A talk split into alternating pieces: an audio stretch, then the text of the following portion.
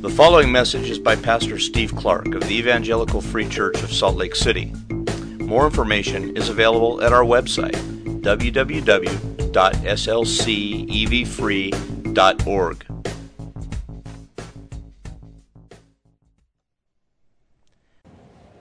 From Psalm 147 His delight is not in the strength of the horse, nor his pleasure in the legs of a man, the Lord takes pleasure in those who fear him, in those who hope in his steadfast love. Skipping down. He sends out his command to the earth. His word runs swiftly. He gives snow like wool, he scatters hoarfrost like ashes. He hurls down his crystals of ice like crumbs. Who can stand before his cold? He sends out his word and melts them. He makes his wind blow and the waters flow. He declares his word to Jacob, his statutes and rules to Israel. He has not dealt thus with any other nation. They do not know his rules. Praise the Lord. Pray with me.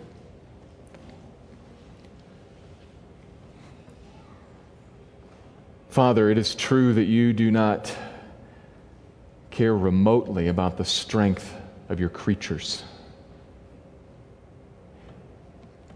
You use us, sure, but you're not impressed. You send out your word. You cause it to run swiftly. You send it forth and it overrules nature. It brings down all opposition. You have declared your rules and your statutes to your people. Praise the Lord. You have done that. And so I ask you, Lord, this morning, would you do it again? Not in my strength.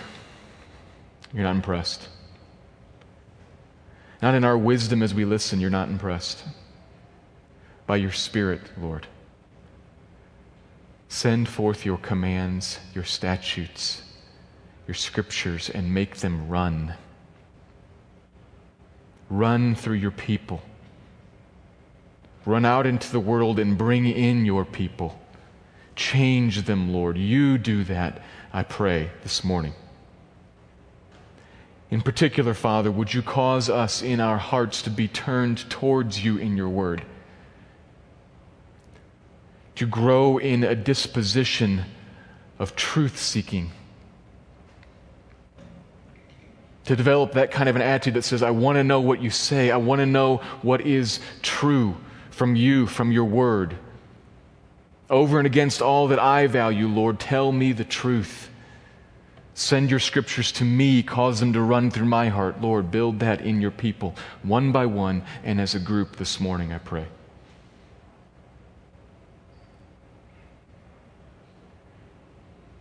Use this time towards that end. Would Christ be lifted up in days and in weeks to come as a result of it? Cause your people to love your word, we pray, Lord. In Christ's name, amen.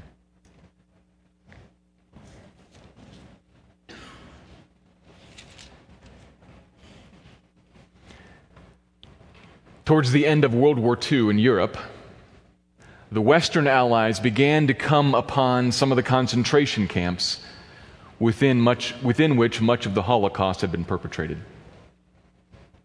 There had always been some stories and rumors circulating about some of these things that were going on, but nobody had truly grasped the scale, the magnitude of the facts until the armies began to come upon some of the death camps. It became known. But the facts were so alarming, so difficult to comprehend, that reportedly General Eisenhower, the Supreme Allied Commander at the time, said almost prophetically, that people would come to doubt the facts unless care was taken to preserve them. So care was taken. Documents were preserved. Film crews were brought in and footage was shot. Eisenhower himself even posed in some photographs in some camps so as to lend his personal credibility to the issue. I, as a supreme commander, and one day the President of the United States, I'm standing right here. I saw it with my own eyes. It happened. It's true. You know what the remarkable thing is? Some people still don't believe it.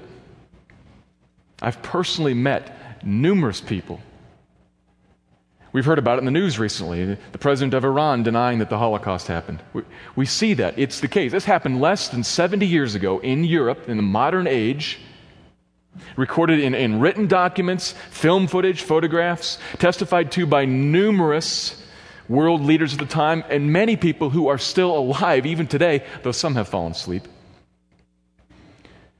Many people who are still alive can tell you what they saw. And yet, I've stood face to face with people who, with a straight face and with rational argument, will explain it away. It's remarkable.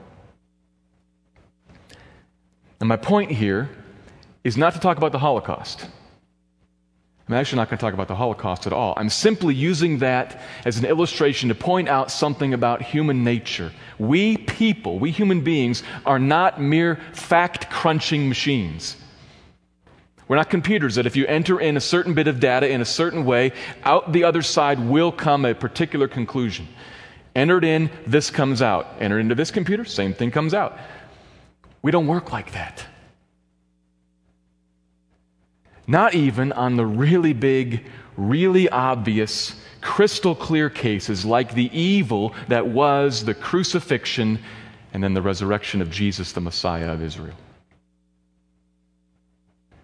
We don't work like that. We don't just process facts because before the facts, the evidence comes, there's a receiver of the evidence the human heart, the mind, the will, Different words describing the same thing. Us on the inside that is receiving something from the outside.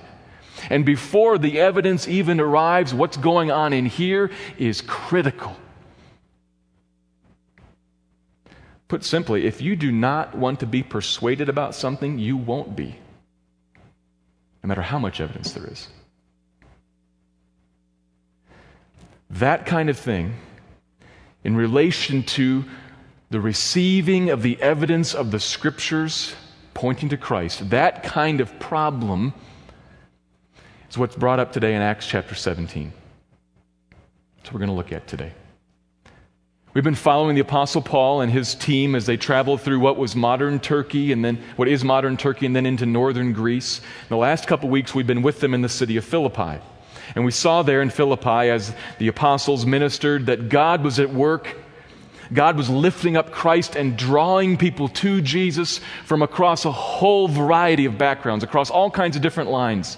He was bringing people to Christ, delivering them from suffering, overcoming physical limitations and demonic opposition, even, saving people, planting, building a church. It was a marvelous thing.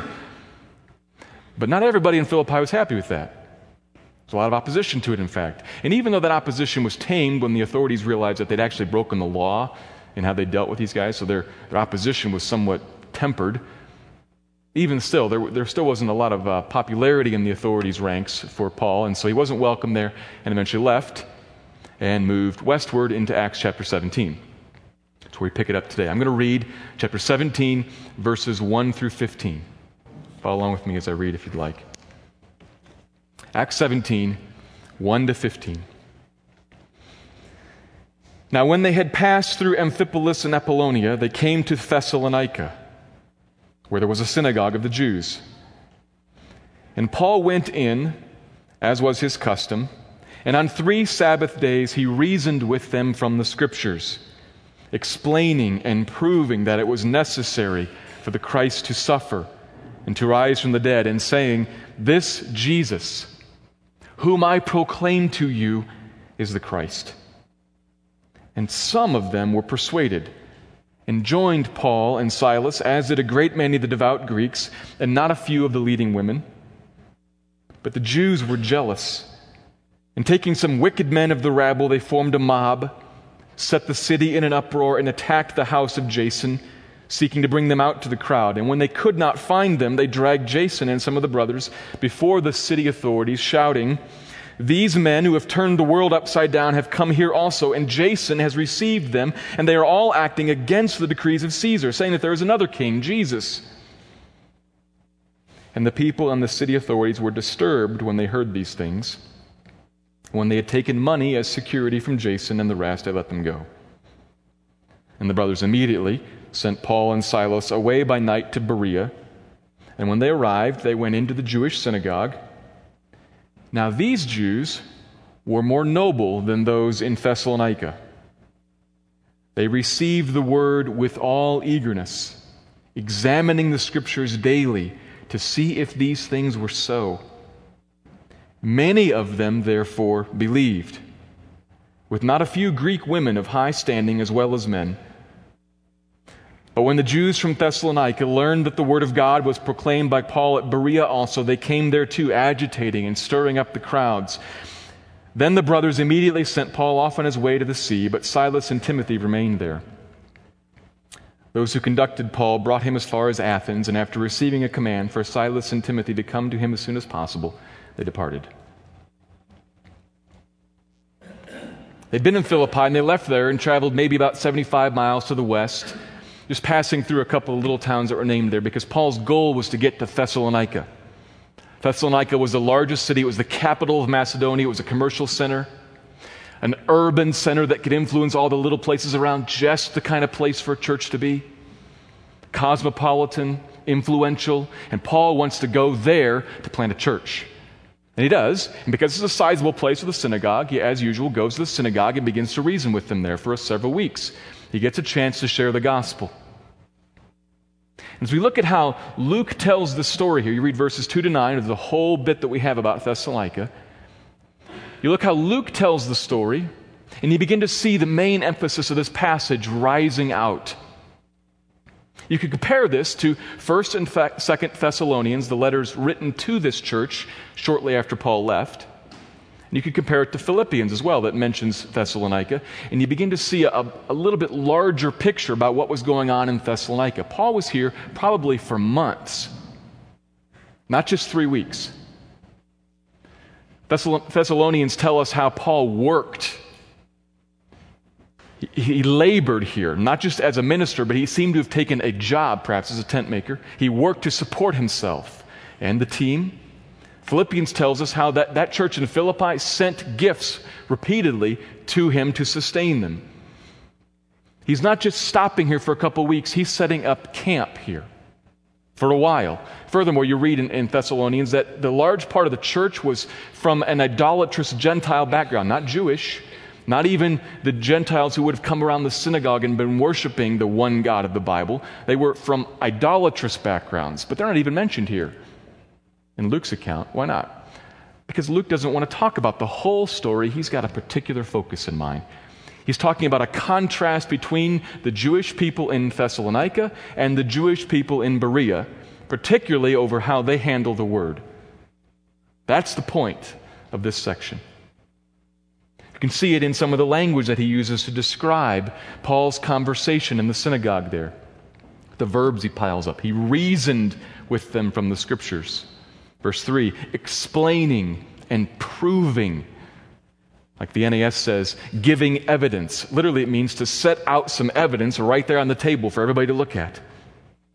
He's working through the Bible in detail, opening it up, saying, Look at this, look at this, look at this, let's talk about that. Here's the evidence for this here.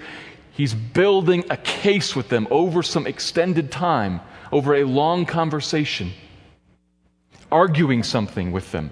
I don't mean argumentatively, I mean developing an argument. There's reasoning going on here. What's he arguing? That it was necessary. That's divine necessity. That it was necessary, according to the plan of God, that the Christ suffer and rise again from the dead. That's the focus of his argument, which, if you remember several months back when we began this whole series, we began at the very end of Luke, Jesus says the very same thing. Back in Luke 24, Jesus is about to depart, he says, talking to his disciples, everything written about me in the scripture, referring to the Old Testament, the same book that Paul's using, everything written about me must come, divine necessity, must come true, must be fulfilled, that the Christ would suffer and rise again on the third day. Jesus is saying, Paul's saying here, arguing it very closely, the Bible's message is that Messiah would die and rise. That's the point. And some were persuaded. Not most, some. And a great many Gentiles also believed. The Gentiles are really mentioned here purely as a way of explaining how it all fell apart eventually in Thessalonica. The Jews who were not persuaded become very jealous that so many Gentiles were. So many of the Gentiles that they've been trying to draw to the synagogue, trying to persuade to become Jews, they're frustrated, angry, jealous that Paul has basically given them an end run. You can come to the Messiah of Israel and receive all the promises without obeying Moses, without being circumcised, apart from the synagogue. They're angry about that. They don't like it, so they form a mob. You can read about all the details. They form a mob. They accuse them of basically treason, trying to overthrow Caesar. The little phrase there about these men who have turned the world upside down, they're not referring to the gospel ministry changing the world. We sometimes think of it like that. They're referring to treason. We have an order here Caesar rules, and these guys are trying to overthrow that.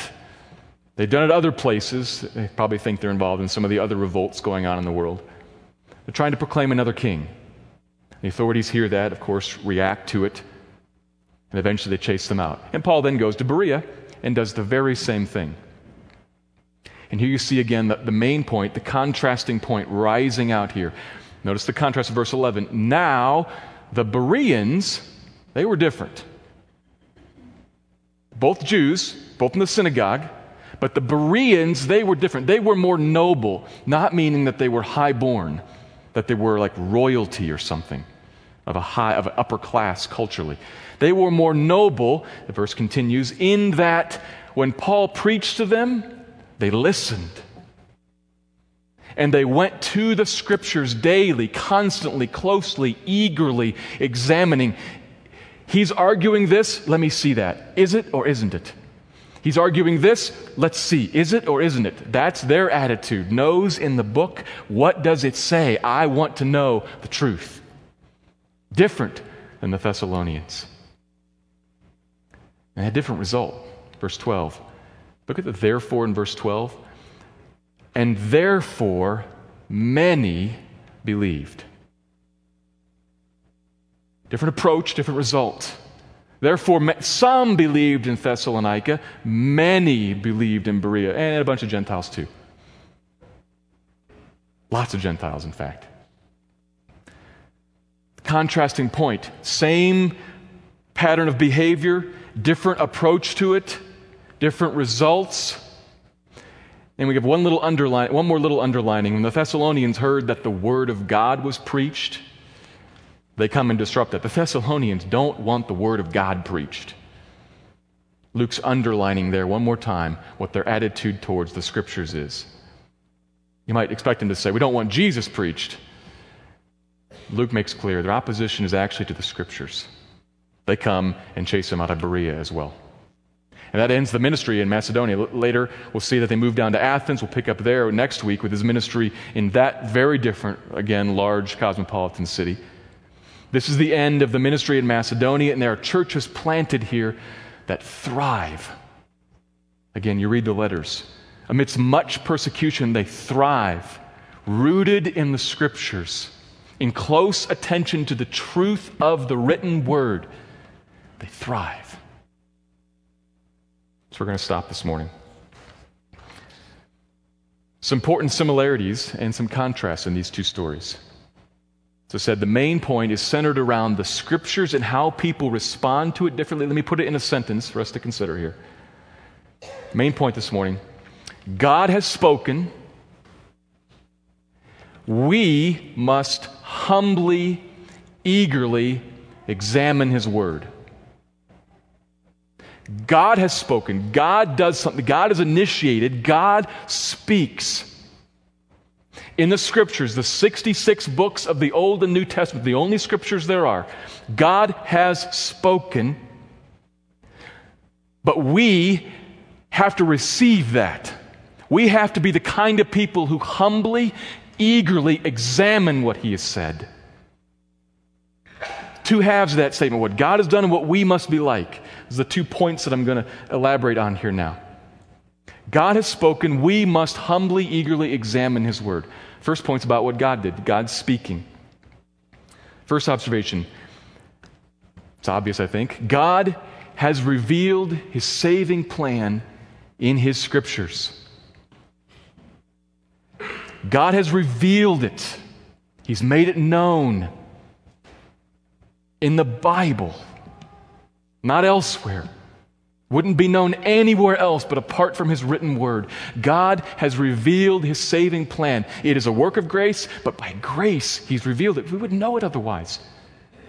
This is what Paul's laboring so thoroughly to prove, to show.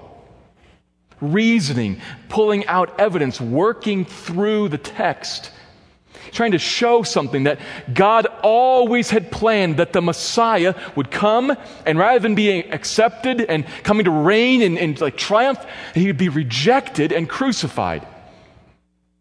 Paul's trying to show that that's the plan. Working through that, we don't know exactly which text he referenced. There probably were a whole bunch.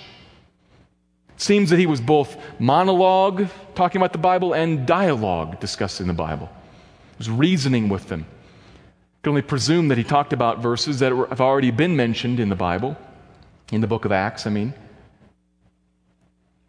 I presume that he mentioned something that he's mentioned earlier. Deuteronomy 21, 1500 years ago from the pen of Moses.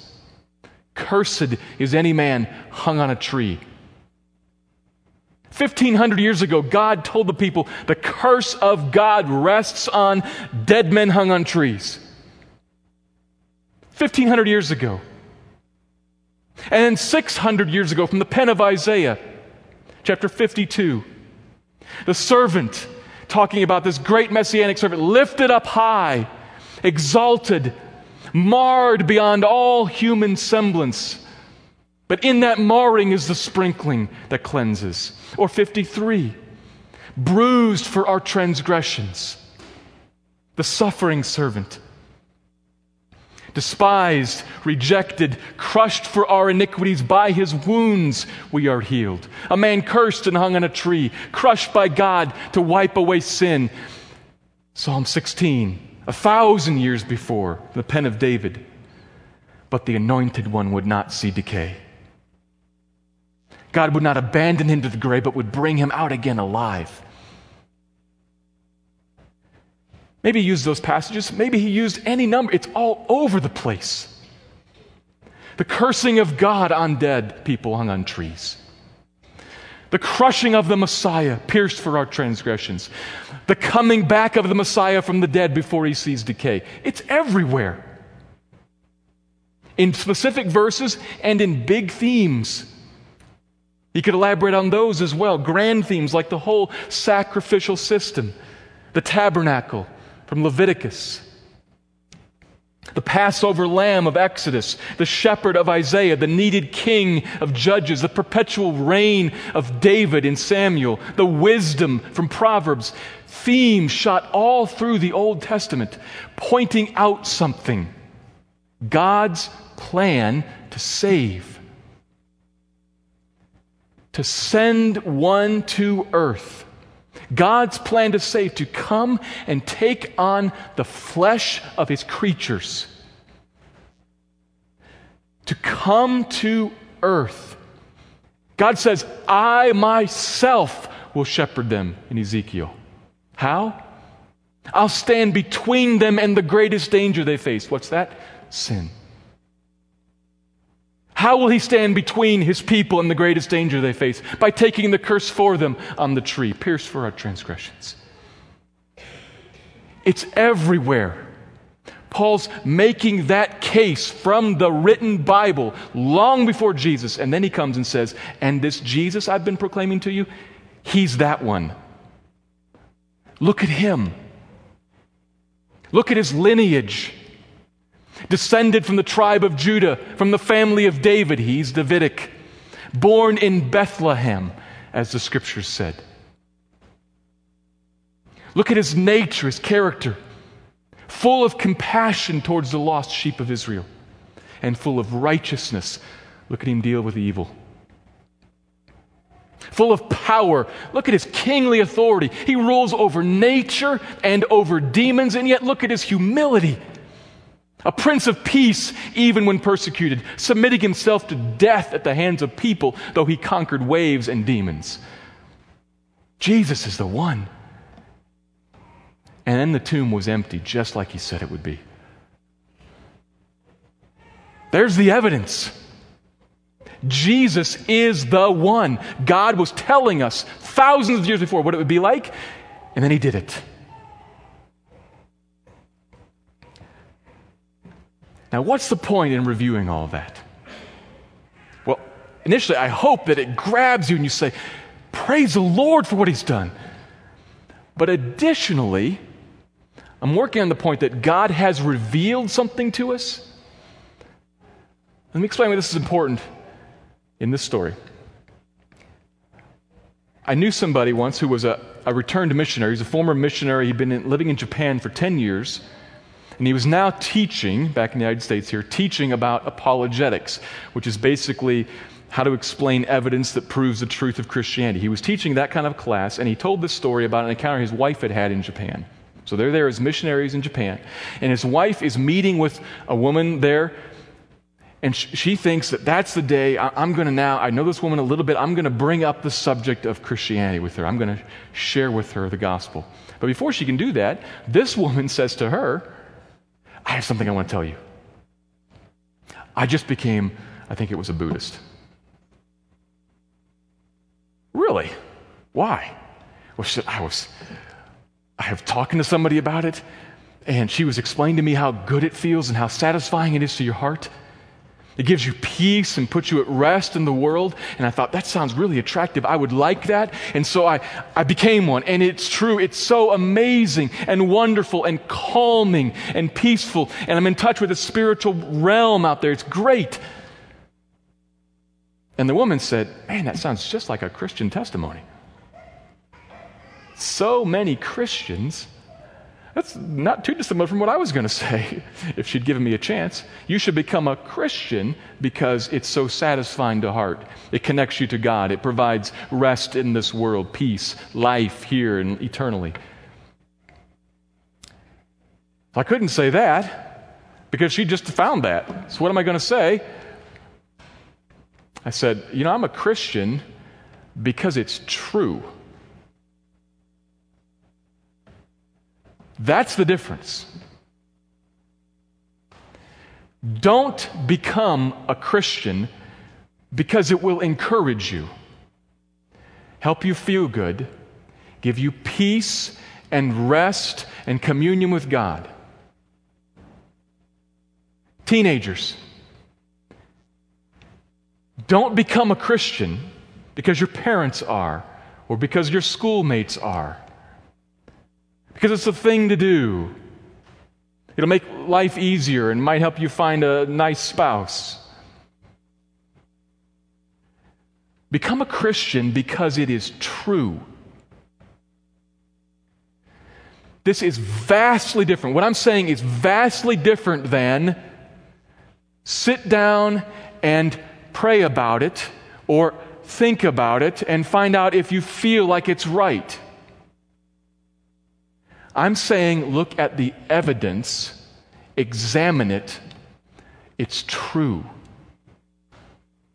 I don't know if that sounds different. I'm on other sides of the planet for much of the culture here, even much of the Christian culture. We are talking about something, a, a faith. It is a faith, but it is a fact based faith. Jesus lived or he didn't. He was crucified or he wasn't. He rose from the dead or he didn't. And if the didn't side of that is false, the whole thing's false. If the did side is true, everything else in the world is false. And this alone is true. And that's the argument. Go to the text and let's prove it. Now, are we going to be able to prove it beyond any shadow of a doubt at all? No, by no means. God has left enough room that if you don't want to be persuaded, you won't be. But the evidence is there. It's kind of like one of those, you ever seen one of those pictures that's like the 3D hologram sort of thing? They're, they're posters often, and it looks, if you look at them at first, they're like splotches of color and different geometric shapes. And as you look at him long enough, boom, suddenly it leaps out. There's a man's face right there. Or a saying or a picture of the world. I find that you kind of got to look at it cross eyed a little bit and kind of look through it. A focal point behind it kind of seems to work. But once you've figured it out, you can't not see it anymore.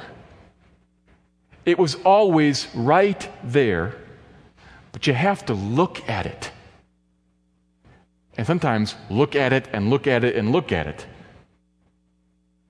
Convinced that something's there and I'll find it. It's really easy to walk and say, look at it, that's a strange picture, and just walk right on by. The evidence is right there. It's not going to force itself on you, but it's right there to be seen. The obvious call in this passage is to trust the evidence, to, to look for the evidence, and then to trust it, to place your faith in Christ. The Messiah, Jesus, the Messiah who was killed and raised. The Bible's testimony all over the place.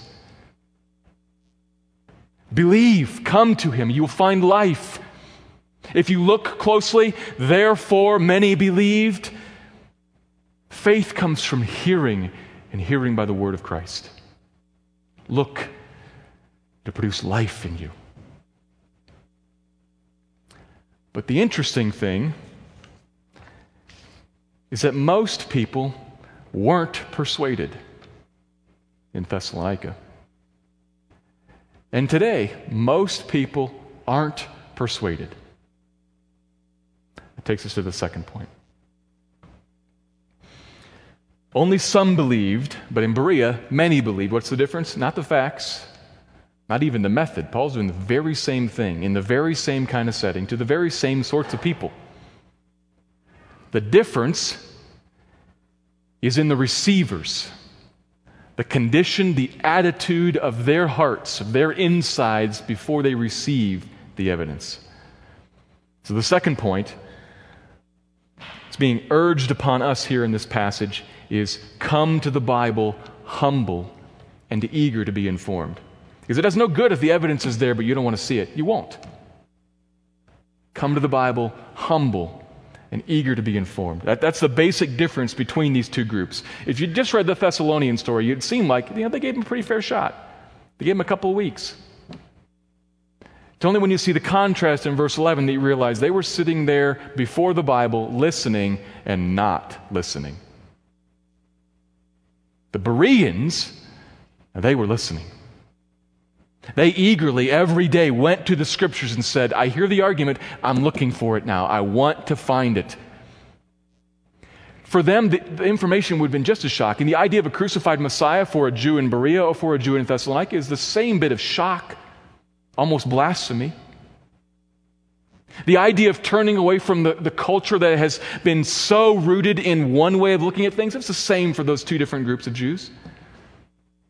They're dealing with the same realities. The difference is that one group has a higher allegiance than their culture, than their preconceived notions. Their higher allegiance is to the truth of God. And they say, if you can show me that's the truth of God in His Bible, I will believe it, even if it forces me to change everything. I want the truth of God. That's the, that's the deal in this passage to want the truth of God and to come looking for it. It's what it's urging upon us. And a big part of me wants to just tell you what I just said there come to the Bible, humble and eager, and leave it at that. I'm, I'm going to say that. I, I did say that. I am going to say that because it's what this is urging upon us, but there's more I'm going to say later. But I am going to say, come to the Bible humble and eager, seeking to be informed by it. If you're here this morning and you haven't done this, if you haven't surrendered your life to Christ, don't do that. That's odd. Don't do that. Come to the Bible humble and eager and say, Where is it? If you come saying, God, where is it? I want to know, even if it forces me to change everything. You'll find it because it's there. If you come saying, you know, I've already decided what the truth is, let me find that, that won't work. How do you feel when people come to you asking you for your opinion, having already decided what the answer is? insulted. Why, why, why are you wasting my time? You already know what you're going to do. Just go do it. Don't bother me. We can't approach God like that either. Come to the Bible, humble. Look for Him there. It's truth. He'll speak to you. But Christians, we need to face this too. It is entirely possible that we, Christians, can sit in front of the Bible with it open, reading it every day, but never actually humble and open to it ourselves. Happens all the time in Christian circles, in issues, theological and otherwise, and in just the daily living of life. Think about theological issues. Let me just pick one. For kicks, I'll make it a socially controversial one. What should the role of women in the church and in the family be? What should it be? Should they work outside the home? Should you stay in the home always? And if you can work outside the home, when should you work outside the home? And what should you do? And what could be the leadership roles that women could assume in the church? Start that conversation in the church among Christians. And regardless of where you come down on all those questions, I promise you that a vast portion of that conversation will be bathed in 20th and 21st century Western thinking and have nothing to do with humble examination of the Bible. That's the truth. Move on to any other subject. Not the ones that you find that the Bible agrees with you on, the ones that you find the Bible disagrees with you on. Move on to those subjects. It's true in your heart too. Mark Twain, Mark Twain famously said, It's not the parts of the Bible that I don't understand that give me trouble, it's the parts of the Bible that I do understand that give me trouble. He was no friend of Christianity. But many, for many Christians, it's the very same thing. I love the Bible, except that part. We do that. We Christians, the church, does that on, on theological issues, on social issues. But beyond that, here's the one that's more difficult for me. We do that in the daily living of life. How we are supposed to look at life, our willingness to follow the scriptures and take our authority from them. Here's an example for me. This last week, I'm, working on this sermon and it's not coming together very well, and I'm struggling with it. Well, in the meantime, I was out late several nights and didn't get a lot of sleep, and I'm kind of tired, and I'm dealing with some interesting electricity issues in my house and kind of stressed about that a little bit. And you've had those kind of weeks. Maybe this was that kind of week for you. All that's going on in my life. And Friday morning, I read 2 Corinthians 4, verses 16 to 18. Listen, listen to this. This is the, what the passage says. So we do not lose heart. Though our outer nature is wasting away, our inner nature is being renewed day by day. For this slight momentary affliction is preparing for us an eternal weight of glory beyond all comparison. As we look not to the things that are seen, but to the things that are unseen. For the things that are seen are temporary, but the things that are unseen are eternal. I memorized that passage in college, read it on Friday morning Came off to church here and had a stressed out day of fighting with this sermon and being perplexed about what's going on in the rest of my life. And, and then Saturday morning, I realized I wasn't at all remotely thinking like 2 Corinthians urges me to. It's not that I had said, 2 Corinthians 4, that's false. I'd open up the Bible, I'd read it, as I said, I'd actually previously memorized it, so it was pretty easy to read it. Came quickly to me. And then I closed the Bible and pretended that it didn't exist. Light and momentary afflictions, achieving for us an eternal glory that far outweighs them all, looking not at the things seen, but the things unseen. Sure. Okay, let's go look at the things that are seen and be extremely stressed by these light momentary afflictions, totally forgetting what they're doing in my life by the grace of God. That's how I lived. Friday, part of Saturday, humble and open before the Word, saying, God, teach me how to interpret my circumstances. No. As I say, not rejecting it, just not even thinking about it. We need to become much more Berean and much less Thessalonian. You see, I was Thessalonian ish there. Yeah, I agree with the Bible.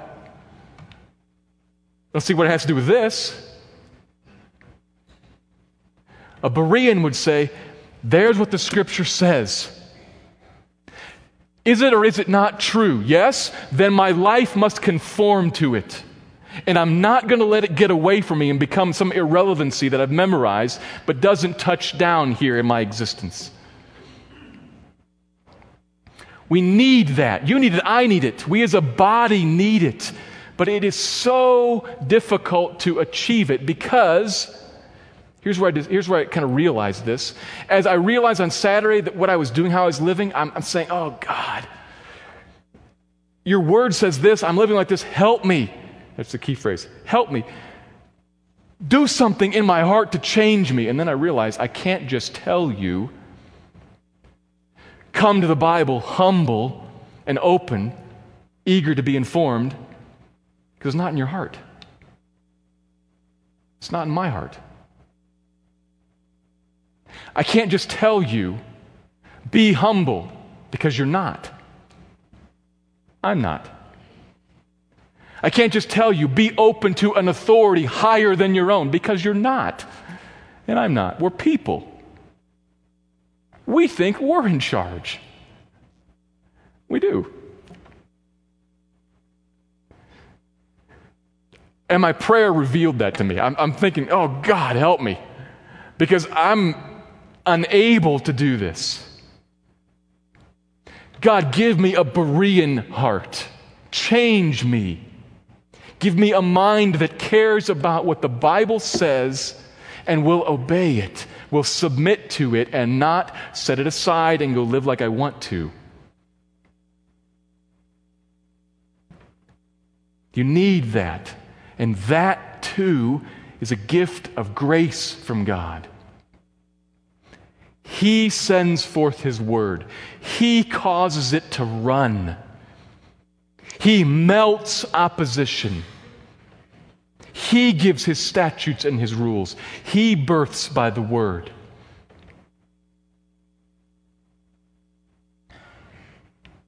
So, what do you do with that? You say, God, in your word you speak.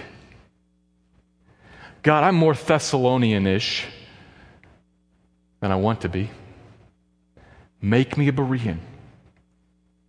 Make me humble and eager, primarily committed to your truth, not my ways. Reorient my worship. Come to God. You say, God, help me. Create in me a humble heart open before your word. God has spoken. We must approach His Word humbly, openly, eager to learn. And if you do that, you'll find life. May God do that work in your heart. Ask Him for it. Let me pray.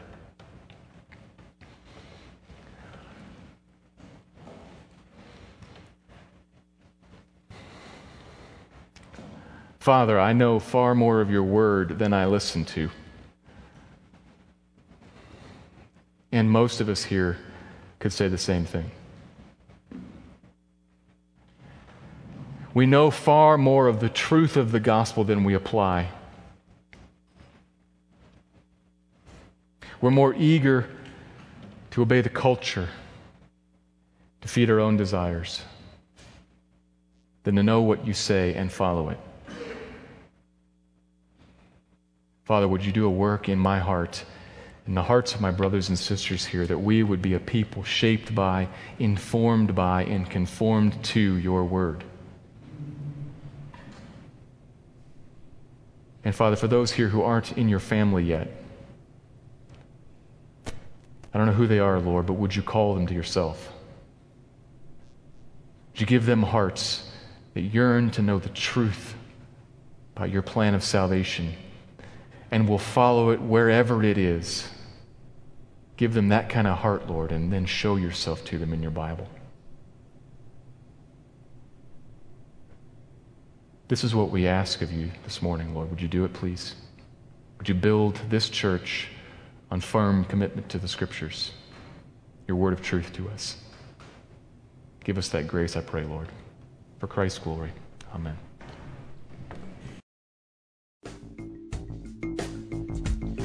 Thank you for listening to this message by Pastor Steve Clark of the Evangelical Free Church of Salt Lake City in Salt Lake City, Utah. Feel free to make copies of this message to give to others, but please do not charge for these copies or alter the content in any way without permission. We invite you to visit our website at www.slcevfree.org or call us directly at area code 801 943 0091. Our mailing address is Evangelical Free Church of Salt Lake City, 6515 South Lion Lane, Salt Lake City, Utah 84121.